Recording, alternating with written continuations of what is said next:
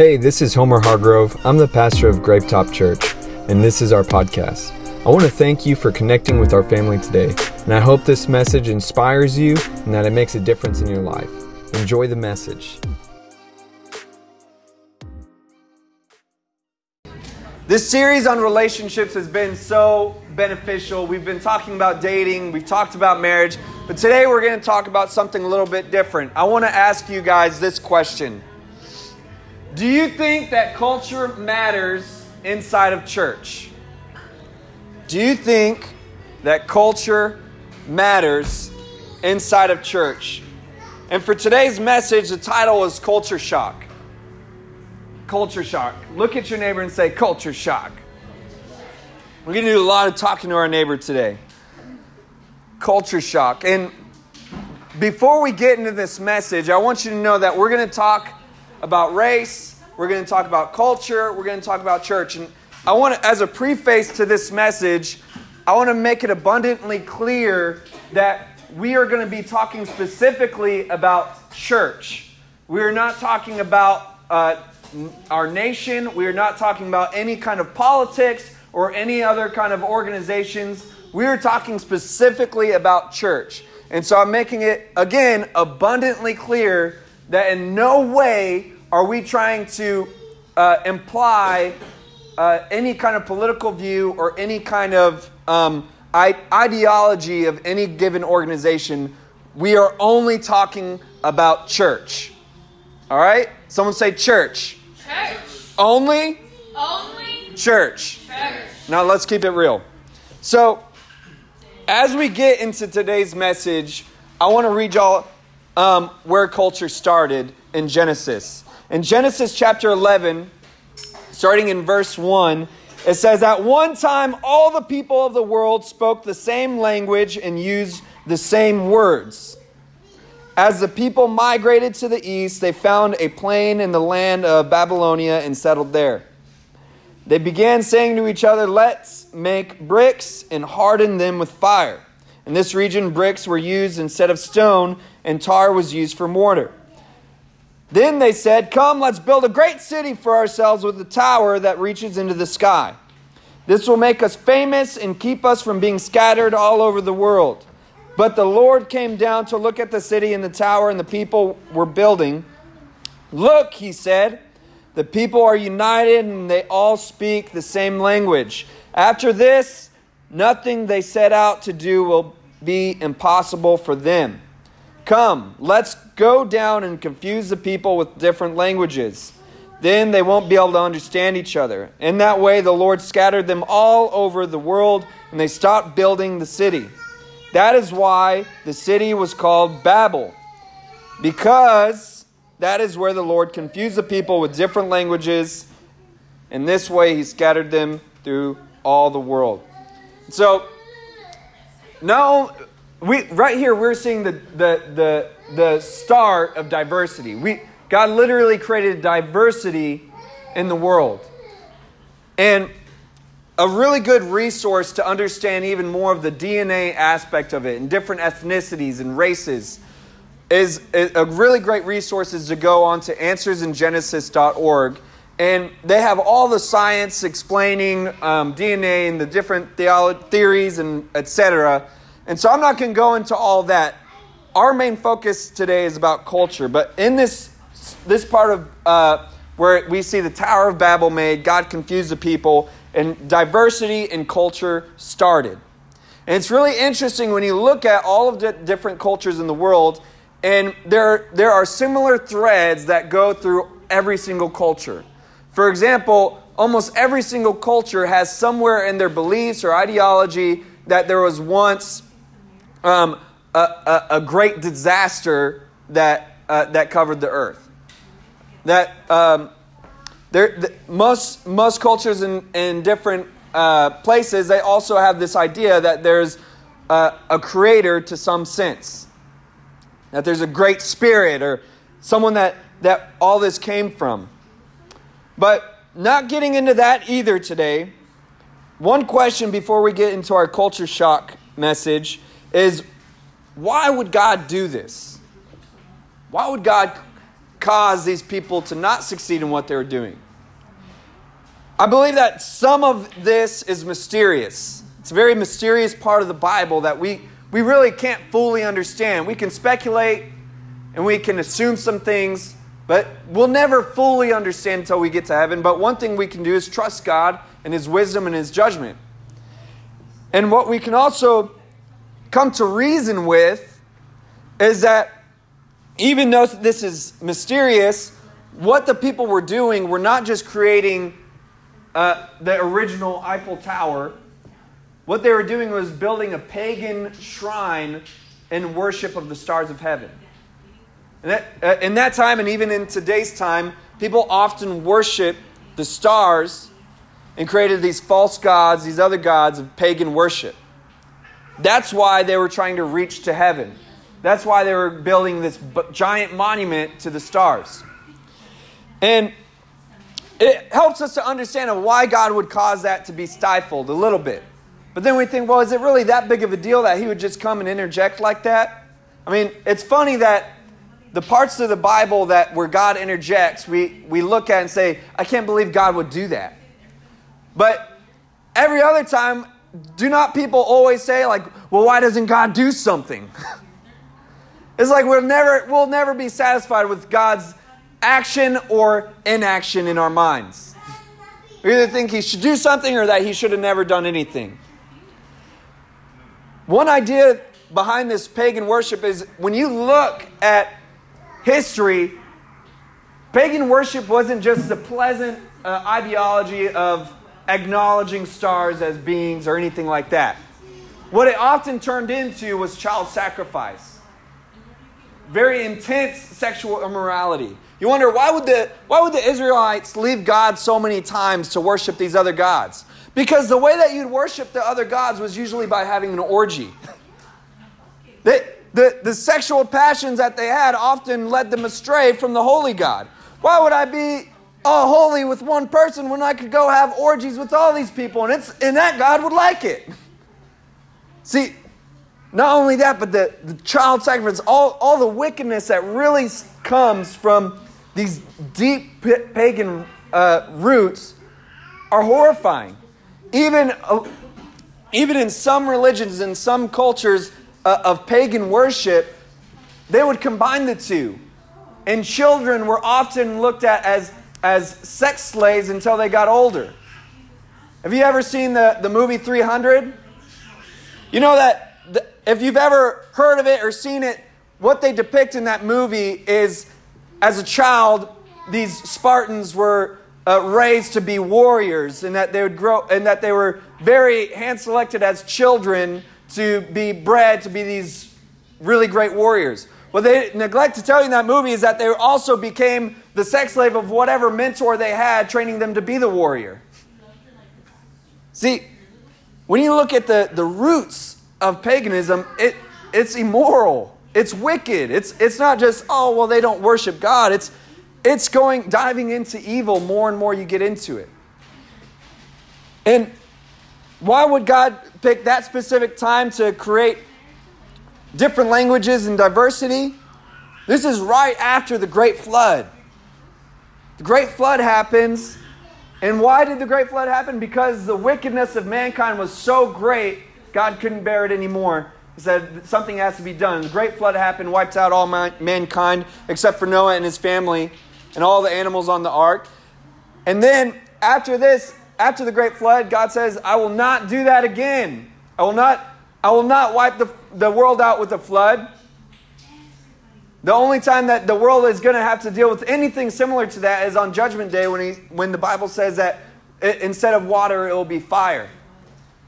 But this all being right after the flood, right after God says, I'm going to do my best to make sure that these people with free will are not going to get to a point so great so soon of wickedness to where my wrath won't be able to, to be held back.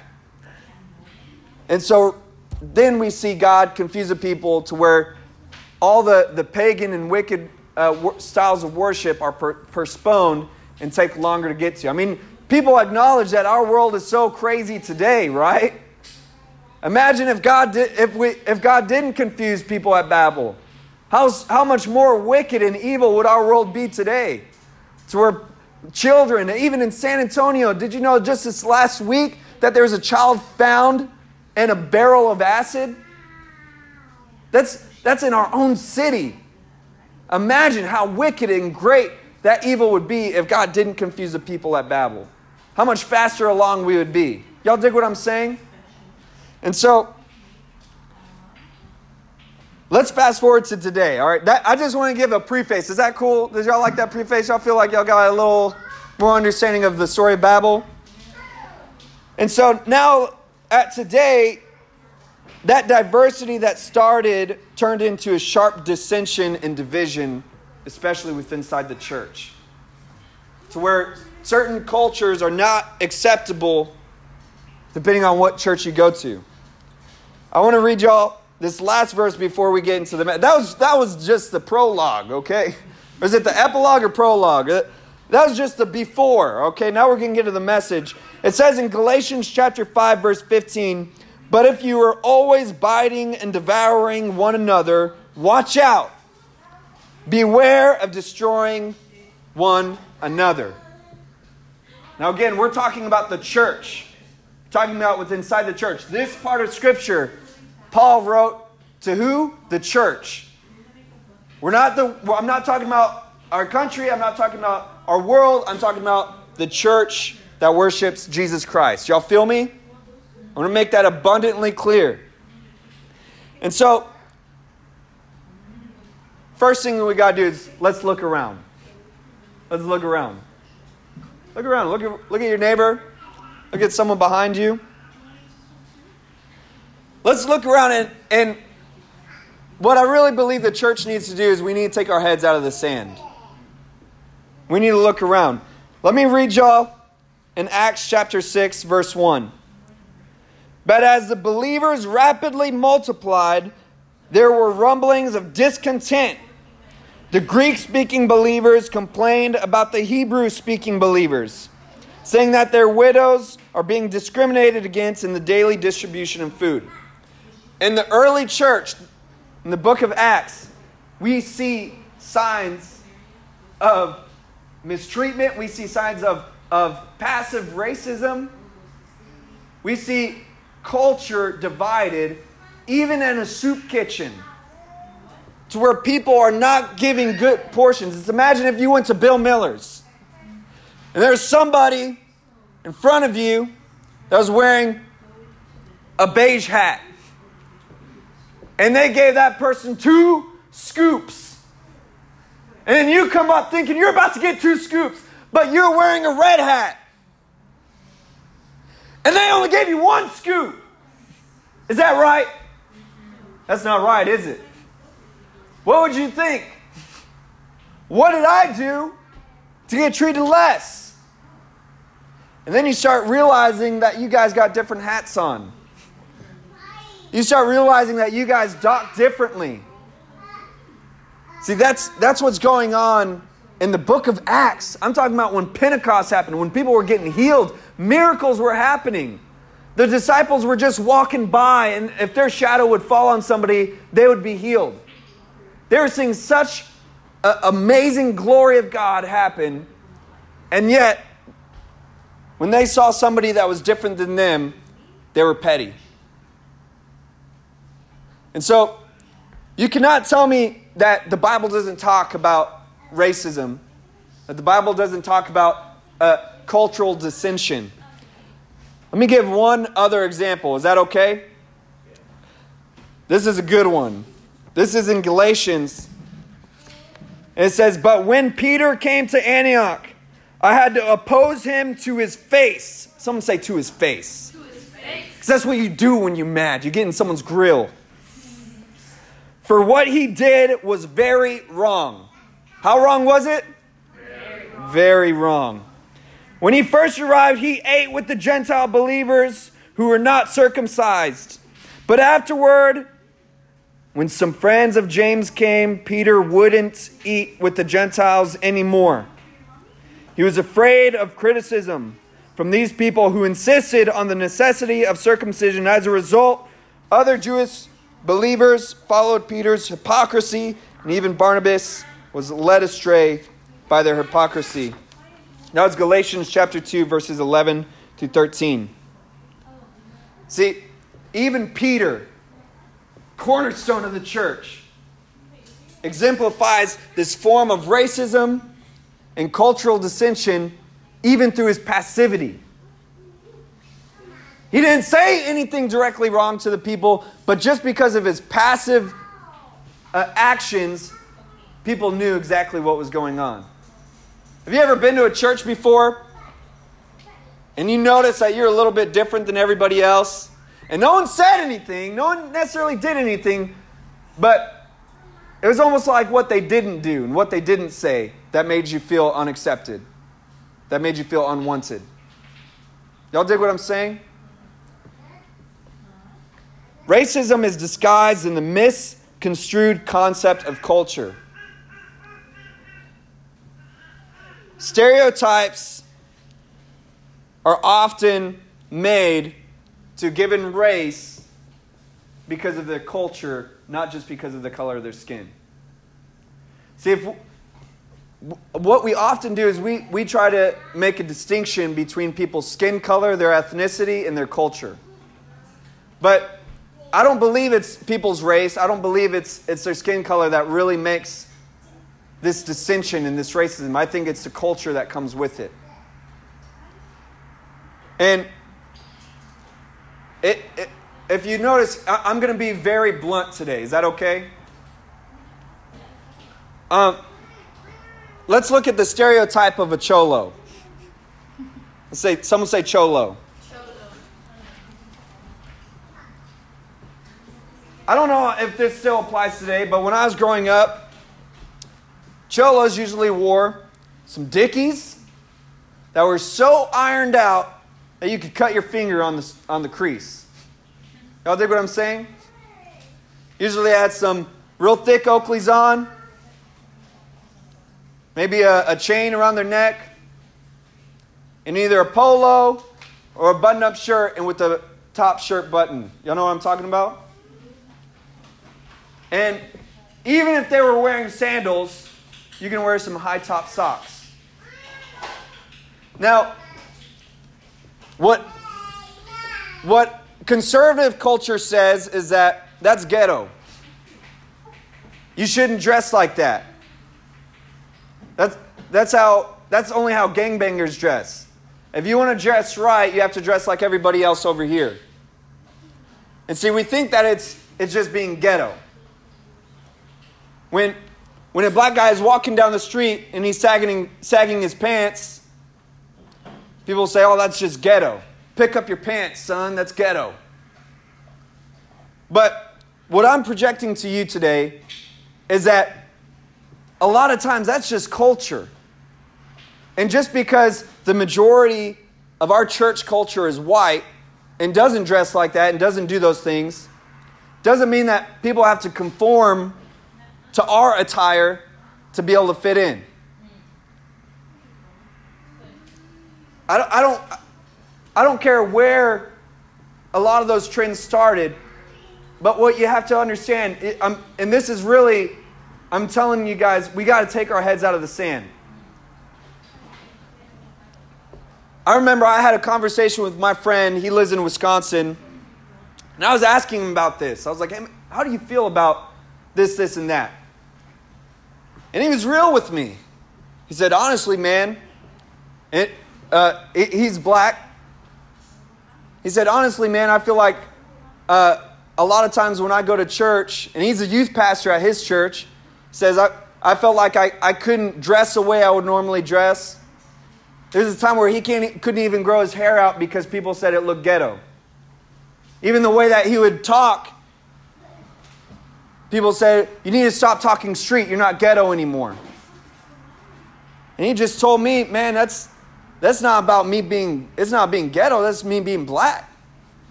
And I feel like I have to be white in order to fit in. Like I have to dress white. I have to talk white.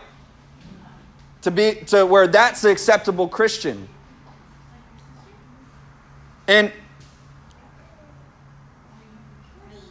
the, the issue with with these ideas of stereotypes you got to understand that even, even when it comes to stereotypes, they're often in the form of, of jokes, right? Everyone's here heard a, a race joke before.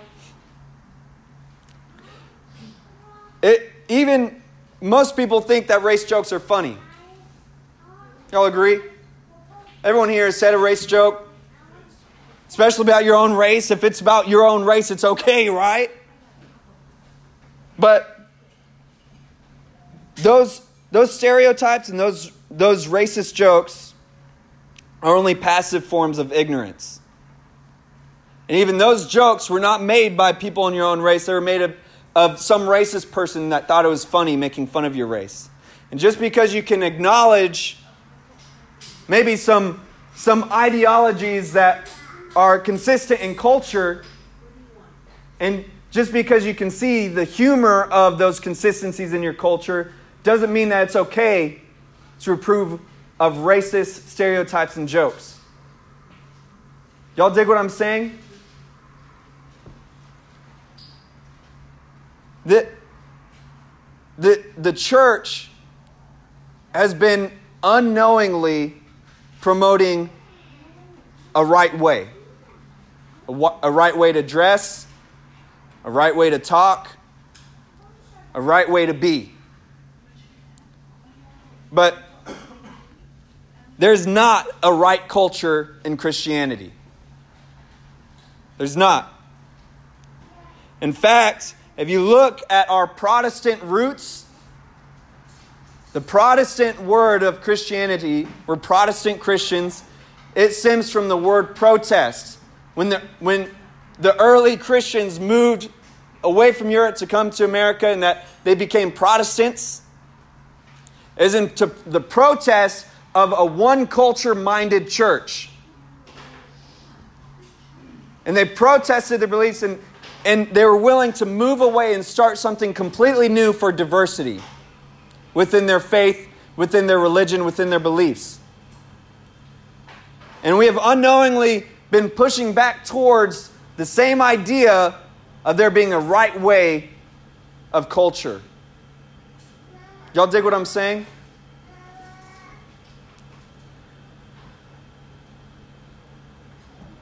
We, we really got to just kill this critical spirit of there being a right way. And we need to understand that diversity breeds creativity and perspective. When you look at church culture today, it is geared to one race. And I understand the demographics of our country is about 49% white, 20% black. Uh, I forget the exact percentages of, of Latino and Asian. But what I'm projecting to you today is that we've gone past demographics and we've gone into this idea of right way. Y'all feel me? And let me let me make this this idea real quick. Because every, everyone understands that church should not be isolating to one race, right? And I want you to think about if you've ever said this or if you've thought this before the idea of if anyone's ever said, well, there shouldn't be a, a, just a quote unquote black church. There shouldn't be just a Latino church. Anyone ever thought that or heard someone say that before? It's the idea of, well, there shouldn't be just one race going to a church. That doesn't sound right. Would you all agree? And so, now take a step back. How do you think those people feel when they go to a church and it feels like a white church? Just because we're used to it doesn't mean that they are. Just because we go to a black church and we might not be used to it doesn't mean that they're wrong and we're right. Y'all, y'all dig what I'm saying? Someone say, see how good it is. Like I said, church shouldn't be isolating to one race. But if a church is inclined to that culture, then praise God. Why, why, why should they not be able to worship God in the way that they feel comfortable? If I were to go to Africa, they worship God completely different than I do. I've never once wanted to use a tambourine to praise God. I can go to another country and they have flags and, and they do all kinds of dances. And I've never once wanted to worship God that way. But they love it. They love to worship the God that they know in the way of their culture. And that's not wrong. And just because here in the States we have the idea that, that there's one way to have church, if we were to go to any other country, they'd do it differently. Y'all dig what I'm saying? You go to Brazil, they're going to worship God differently than we do here in the States. If you go to, to, to Europe, they're going to do it different. If you go to Australia, they're going to do it different. Everyone has it differently wherever you go. And ju- the, the thing about America is that we are the melting pot. And so we are so many different races, we are so many different cultures, cultures all in one nation. And it's something special. But it's wrong for us to, to be so multicultural, yet within church we say, no, there's only one way to have church. Y'all get what I'm saying?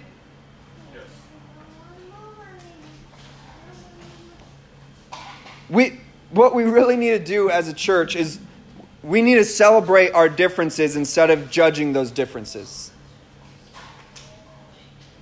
Culture is healthy, culture is good. And I'm going to just say it the, the white conservative church is not the only way to have church. I've heard people tell me that they have a hard time finding a church because it feels too white. Is that wrong? No. Have you ever gone to a church? Maybe it was a black church and you thought, man, I don't, I don't really worship God that way and I don't feel comfortable keep going because it's just not your jive. So why does someone have to feel like they're obligated to go to a white church when they don't feel that jive? Y'all dig what I'm saying? You, you need to go where you're celebrated, where you can feel comfortable around your people. I've been to plenty of churches where I felt like the odd one out. I, I, I, I feel way more comfortable going to a Latino church than I do going to a white church. Does that mean I'm a racist? No. It means I like to go where I feel celebrated. I like to go where I feel the culture. And that looks different for every person based off of their upbringing, based off of how they were raised, based off of their worldview. There are multiple worldviews that see Jesus as Lord. Y'all dig what I'm saying? There's, there's plenty of people that will try Gravetop Church out. And they will feel accepted, they will feel loved, they will. But there's also plenty of people that are going to come here and they're going to be like, ooh, this isn't really my thing. I don't really like how Homer preaches. I don't really like how the language is. I don't really like how the music is. I don't I, I just don't dig it. I just don't feel it. And they're not even gonna say dig it because they don't like this church. But that's okay. God didn't make our church to be the only church in the world. God made more than one church to be the church. And it's okay for people to go somewhere and not feel comfortable. If you come here and you don't feel comfortable, then you should go to a church that you feel comfortable at. And I'm talking about just with your personhood. We should always feel uncomfortable by a message in church, but we should still feel comfortable with inside the church. Y'all dig what I mean by that? Go where you're celebrated. You will have so much more peace. You will have so much more joy going to a place that you're celebrated. And we as a church, we need to stop trying to make people feel this false sense of peace. And we need to stop blaming those people for not feeling comfortable. We, we need to be the church and we need to lead people right. I'm tired of, of the church putting all the blame on the individual that's just trying to, to walk their way in God. that's good. Is God not infinite? Is there any limits on God? We all understand that, right? If God is infinitely knowable, don't you think that there's going to be some different aspects of God that, that we can understand and glorify? And we will not be able to catch other aspects of God that He definitely has? There's no way we can, one person can worship God to the infinite of His being. And so, with every culture, they find an, an aspect of God that they have found and that they have seen, and they glorify it that the best they can. So, who are we to judge and say, that's not the right aspect of God? You should glorify God this way. Paul even says, if somebody chooses not to eat meat, it's for the glory of God. If someone chooses to eat meat, they give thanks to God and it's for his glory. So it doesn't matter. Now, look, I'm not talking about doctrinal issues, I'm talking about simple culture. Y'all feel me? God is infinite and is able to be glorified in more than one culture. We need to see how good it is, and we need to stop acting like it's not there. We as a church need to stop trying to force people to be white, to be black, to be Latino, to be whatever they whatever they we think they should be. I'm not trying to just pick on white people, but I've been to plenty of Latino churches where, where I, I get made fun of for being the only white person there.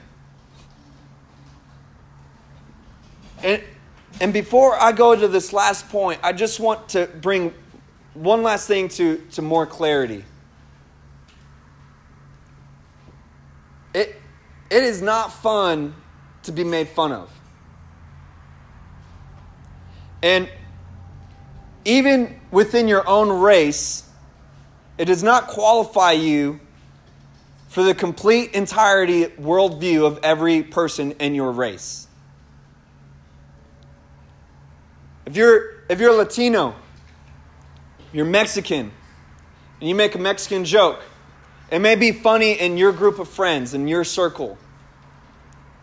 But I guarantee you that there is somebody in the world that would take deep offense to it because of something that they personally went through, because of a, a family issue, because of something, it'd be offensive.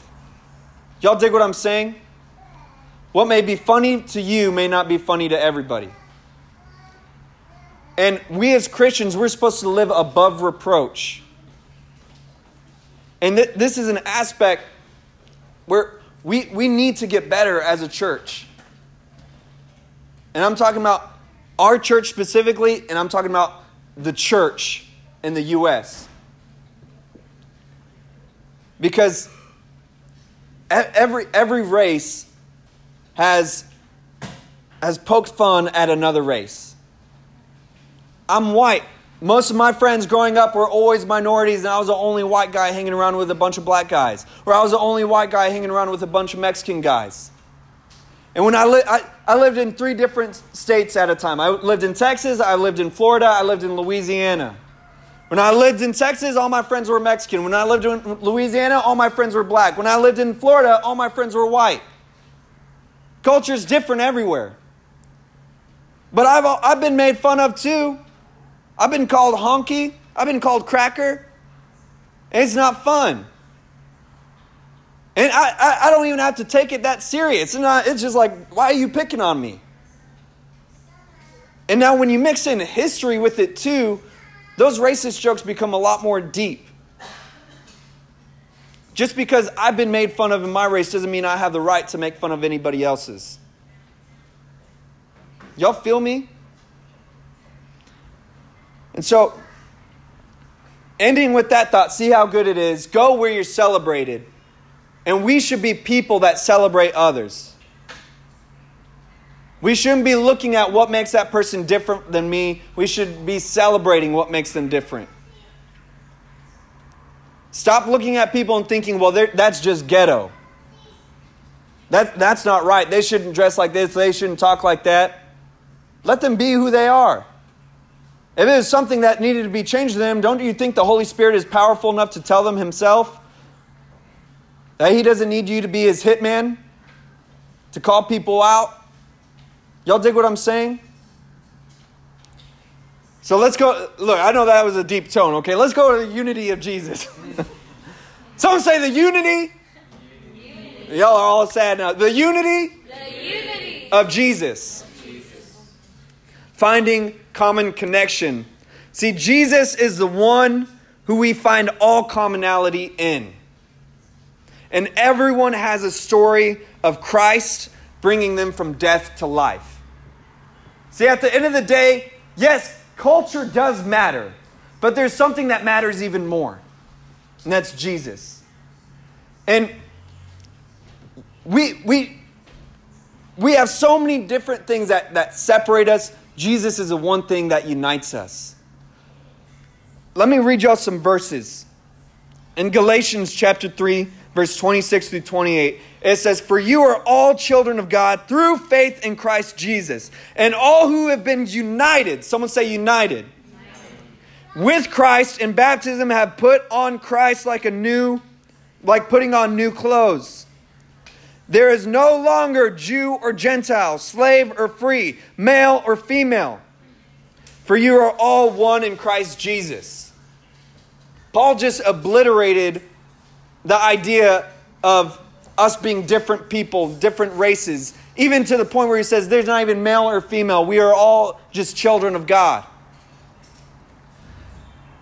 In 1 Corinthians chapter 1 verse 10 it says, "I appeal to you, dear brothers and sisters, by the authority of our Lord Jesus Christ, to live in harmony with each other. Let there be no divisions in the church, rather be of one mind, united in thought and purpose. We can still celebrate our differences while being united as one body of Christ. Let me read one last verse, and it's in John chapter 13, verses 34 through 35. It says, So now, this is Jesus talking. So now I am giving you a new commandment love each other, just as I have loved you. You should love each other. Your love for one another will prove to the world that you are my disciples.